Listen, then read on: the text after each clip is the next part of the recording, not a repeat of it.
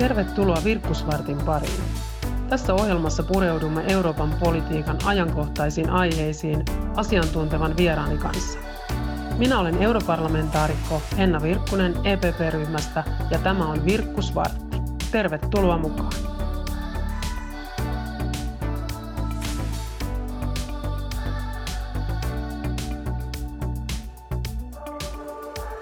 Viime viikkoina sellaiset termit kuin kotivara, huoltovarmuus, omavaraisuus, ne on ollut taas aika aktiivisessa käytössä.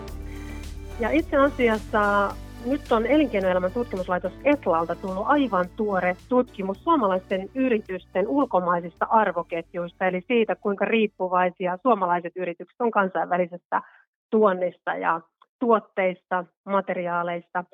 Soitetaan tutkimusjohtaja Jyrki Alayrkölle ja kysytään, mikä Suomessa on tänä päivänä tilanne.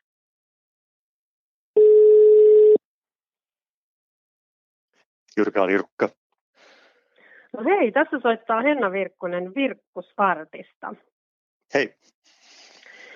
Teiltä Etlassa ilmestyi varsin mielenkiintoinen raportti tässä, missä te arvioitte ja teitte ikään kuin katsausta siihen, että kuinka riippuvaisia tänä päivänä suomalaiset yritykset on ulkomaisista arvoketjuista. Oliko tässä teidän raportissa jotain sellaista, mikä yllätti teidät tekijät? Um, se me tiedettiin, että aika riippuvaisia muista maista ollaan, mutta ehkä se, mikä oli yllätys, että kemia, niin kemikaaleista koneista ja laitteista, mitä yritykset käyttää, käyttää sitten omassa tuotannossa, niin niistä niinkin suuri osa hankitaan sitten Suomen rajojen ulkopuolella. Ne, ne osuudet oli varsin korkeita. No, tämänhetkinen tämä koronakriisi, se on ennen kaikkea näkynyt rajusti palvelualoissa, mutta nyt alkaa näkyä ennen kaikkea myös siellä teollisuuspuolellakin vähitellen. Millä aloilla teollisuudessa on nyt nähtävissä tästä kriisistä koituvia ongelmia? No niitä tulee oikeastaan kahdesta suunnasta ja se on ehkä se, se poikkeuksellinen tilanne, että yhtäältä tämä alkaa, jos ajattelee teollisuutta, niin tämä alkaa nyt näkymään kysyntäpuolella, eli tilauksissa, se ei vielä ei ole niin kuin akuutti, koska monilla teollisuusyrityksillä on pitkät, tai niillä on isot tilauskannat ja niitä tehdään pitkään, niitä tuotteita, niin se tilauskannassa se tai uusissa tilauksissa tulee, rupeaa näkymään, eli se on se toinen puoli, ja toinen puoli liittyy sitten tähän tarjontaan, mihin liittyy nämä arvoketjutkin, eli joidenkin komponenttien raaka-aineiden saatavuus on vaikuttanut ja sillä tavalla yritykset ei pysty kaikki toimimaan, vaikka niillä muuten pystyisi, ne voisi toimiakin Suomessa, mutta jos ei saa tarvitsemia komponentteja tai raaka-aineita, niin se tuotanto seisahtuu. Onko tässä raaka-aineiden ja komponenttien osalta, niin onko kyse enemmänkin siitä, että nyt näitä tehtaita on pitänyt sulkea tämän epidemian takia, vai onko kyse sitten myös näistä logistiikan ongelmista, että tällä hetkellä laivaliikenne, lentoliikenne, rekkaliikenne, kaikki on aika tavalla rajoittunutta, on pitkät jonot, rajatarkastukset, liikenneyhteyksiä on vähemmän tarjolla. No, joo, molempia, eli niissä se on, nämä liikenneyhteydet vaikuttaa niihin hidastumiseen, sanotaan, että ei, tällä hetkellä ei ole sellaista, että sitä tavaraa ei niin kuin tulisi ollenkaan maahan, vaan se tulee vain pikkasen hitaammin kuin mitä normaalisti. Mutta sitten se isompi asia on, että ne komponentteja ei välttämättä ole sitten saatavilla, eli esimerkiksi Keski-Euroopassa on pistetty tehtaita kiinni. Sielläkin on tapahtunut tällaisia vähän yllä, ehkä suomalaisnäkökulmasta niin kuin yllättäviä, että suomalaisia konepajayrityksiä, niin ne on ajatellut, että eihän tässä mitään hätää sinällään, että me ostetaan meidän komponentteja Ranskasta, Saksasta, mutta ei niinkään esimerkiksi Italiasta, mutta sitten paljastuukin, että se saksalainen tai ranskalainen tehdas menee kiinni, koska he eivät saa niitä omia komponentteja esimerkiksi nyt vaikka Italiasta. Ja tällä Aivan. tavalla se menee, tällä tavalla se menee niin kuin ketju, se tulee niin kuin yllättäen ja vaikutus tulee, tulee viiveellä, viiveellä tänne Suomeen ja, ja tosissaan niin, että sitä ei välttämättä ole osattu ennakoida. Eli välttämättä yrityksellä ei tänä päivänä aina itselläänkään ole tietoa siitä koko, koko ketjusta, että kuinka laajalle se ulottuu ja sen takia sitten nämä vaikutukset voi vaikuttaa yllättävästi myös suomalaisyrityksiin. Just näin. Eli se on heikentynyt se näkyvyys tässä viimeisen sanotaan parinkymmenen vuoden aikana, kun yritykset on yhä enemmän keskittynyt kapeammille alueille ja sillä tavalla ne ostaa sitten yhä enemmän komponentteja ja muita välituotteita sitten muilta ja tällä tavalla sitten ne komponenttivalmistajat tekee täsmälleen saman ja tällä tavalla se ketju on, on pidentynyt voi sanoa, että joka kohdasta on vähän niin kuin vieteri, mikä venyy joka kohdasta, ei pelkästään yhdestä kohdasta. Ja samalla sitten se näkyvyys, näkyvyys on tyypillisesti heikentynyt, että ei enää tiedetä, minne asti se ketju ulottuu.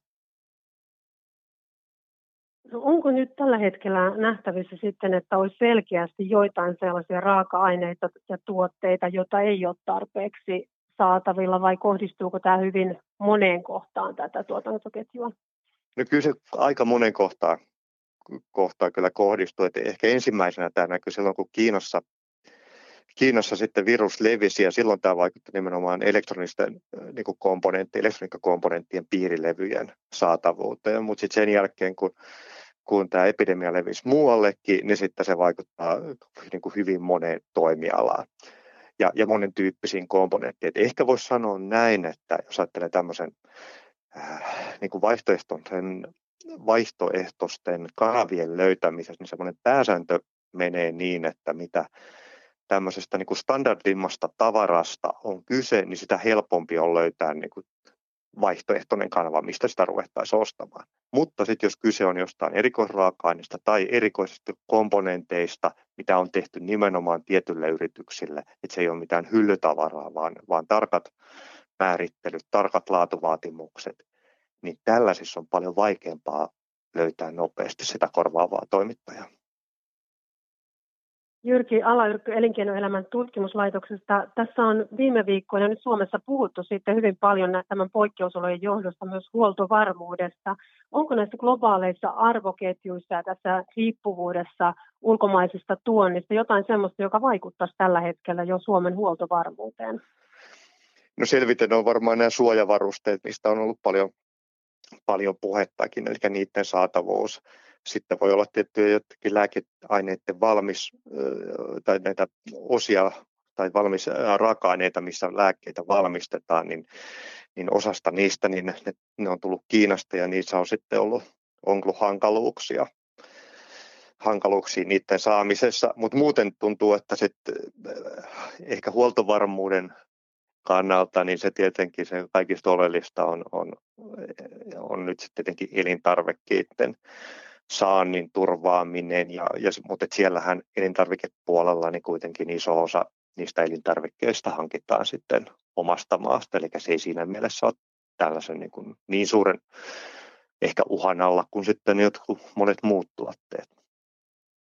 Niin, tässä ehkä näkyy juuri tämä poikkeuksellisen kriisin vaikutus, että aina aikaisemmin kun on varauduttu huoltovarmuusnäkökulmasta, niin nimenomaan huomio on usein keskittynyt elintarvikkeisiin ja toisaalta energiaan. On haluttu varmistaa tietty omavaraisuus ja saatavuus, mutta nyt kun koko maailmaan on iskenyt yhtä aikaa pandemia, on todella iso kysyntä juuri lääkkeisiin ja näihin suojavarusteisiin, niin maailmanlaajuisesti kapasiteetti ja varmuusvarastot ei ole tämmöiseen tilanteeseen riittävät ja se on varmasti tästä tulevaisuuteen nyt varautumisen kannalta sitten yksi, yksi oppi kansainvälisestikin ja Suomelle otettavana.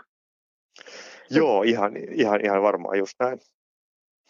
No te olette Jyrki Alayrkkö Etlassa arvioineet tuon teidän raportin pohjalta, että tällä koronakriisillä tällä voi olla sellaisia seurauksia, että se vaikuttaisi suomalaisten yritysten arvoketjujen uudelleenjärjestelyyn tulevaisuudessa. Mitä se voisi tarkoittaa?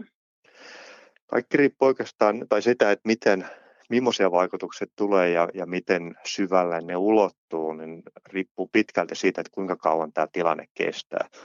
Jos tämä menee hyvin nopeasti ohi, niin sitten voi ajatella, että no, ei, ei sillä sitten hirveän pysyviä vaikutuksia välttämättä jää. Mutta sitten, sitten mitä pidemmälle tämä kestää, niin sitä, sitä ää, todennäköisemmin yritykset on, on nyt sitten joutunut etsimään niitä vaihtoehtoisia kanavia, kanavia mistä he saavat saa raaka-aineita ja muita. Ja sillä tavalla sitten me ei tulla palaamaan siihen maailmaan tä, niin kuin täsmällisesti, missä me oltiin ennen tätä kriisiä, vaan me totutaan samalla tavalla kuin me totutaan nyt vähän uudenlaisiin työn tekemisen tapoihin, niin siinäkään suhteessa me ei tulla, tulla menemään täsmälleen samaan maailmaan takaisin Ja mitä pidemmälle kestää, niin sitä, se on ihan selvää, että sitä enemmän asioita tulee muuttumaan. Mutta jos ajattelee omavaraisuutta tai tällaista, että tuotteita, komponentteja tehtäisiin lähempänä, eli ehkä Suomessa tai sitten enemmän tässä lähialueella, näin voi hyvin tapahtua, mutta samaan aikaan, jos muut maat tekee täsmälleen saman, ja me taas, Suomi tekee hyvin paljon näitä tämän tyyppisiä komp- tai komponentteja ja muita välituotteita muualle maailmaan. Jos muut maat tekee saman, niin me ollaan saman aikaan niin myöskin menettämässä tällä puolella. Että, että sen tämmöinen omavaraisuuden kasvattaminen voi tuoda tänne tuotantoa, mitä meillä ei tällä hetkellä ole, mutta se voi myöskin viedä meiltä tuotantoa siinä maissa, kun muut maat tekisivät täsmälleen saman kuin mitä mekin. Todellakin tilanne on se, että korona esiintyy nyt kaikkialla maailmassa. Jos ajatellaan globaalilla tasolla, niin mitä se voisi tarkoittaa nyt näiden tuotantoketjujen kannalta. Kriisi alkoi Aasiasta, Kiinasta. Tällä hetkellä pandemian keskus on Euroopassa, mutta Yhdysvallat on yhä vahvemmin joutumassa nyt tämän pandemian kouriin myöskin. Mitä tällä globaalisti voisi olla tulevaisuudessa vaikutuksia yritysten arvoketjuille? No, voisi sanoa, että nytkin, nyt jo uskaltaa sanoa, että on ihan varmaa, että tulevaisuudessa jos ajattelet, kun yritykset miettii tämmöistä riskien hallintaa, niin nyt tulee niin kuin uusi tekijä siihen riskien hallintaan tässä niin kuin toimitusketjuissa ja niiden varmuudessa, että niitä varmastikin mietitään tarkemmin, tarkemmin mitä aikaisemmin. Ja se voisi olla, että se johtaa tämmöiseen tietyn tyyppiseen niin kuin alueellistumiseen, eli se, että ne tuotantoketjut ei välttämättä olisi jatkossa ehkä ihan niin globaaleja kuin nytkään, vaan että ne voisi olla tyyliin vaikka Euroopan laajuisia, Aasian laajuisia, Amerikan laajuisia, että, että ne tavallaan tulisi niin kuin pienemmällä alueella. Tämä ei tarkoita välttämättä, että ne tulee yhteen maahan, mutta ne tulee kuitenkin ehkä niin kuin maan osatasolla lähemmäs toisiinsa. Mutta tämän, se, että tapahtuuko näin ja missä määrin, niin riippuu mun mielestä pitkälti siitä, että kauan tämä kestää. Että onko tämä kesällä ohi vai ollaanko me joulukuusta hakemassa ensi joulukuussa ja tilanne on edelleen samantyyppinen. Silloin nämä vaikutukset tulee olemaan varmasti ja pysyvät vaikutukset niin todennäköisempiä.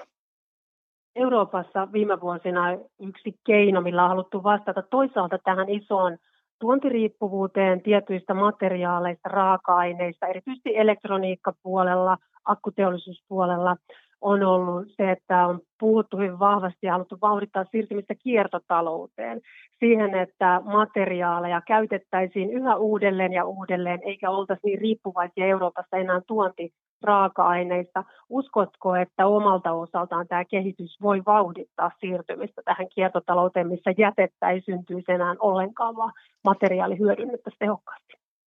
No se on hyvä kysymys, että vauhdittaako tämä tämä sitä, se, on, se voi olla yksi, yksi keino, keino siinä, että nythän jos ajattelee vaikka jotain tietyn tyyppisiä raaka-aineita, sanotaan vaikka tämmöisiä harvinaisia maametalleja, mitä käytetään sekä akuissa että sitten elektroniikkateollisuudessa paljon, niin niitä ei, sitä primääriraaka-ainetta ei välttämättä ole saatavissa, saatavista joltain alueelta, sanotaan vaikka Euroopan alueelta, ja sillä tavalla se se, että jos ei meillä nyt maaparissa yksinkertaisesti vaan sitä ole, niin nimenomaan tämä kiertotalous voi niin kuin tuoda siinä mielessä niin kuin jonkun verran apua ainakin siihen, että sitä raaka-ainetta saadaan juuri näin, että käytetään sitä uudestaan.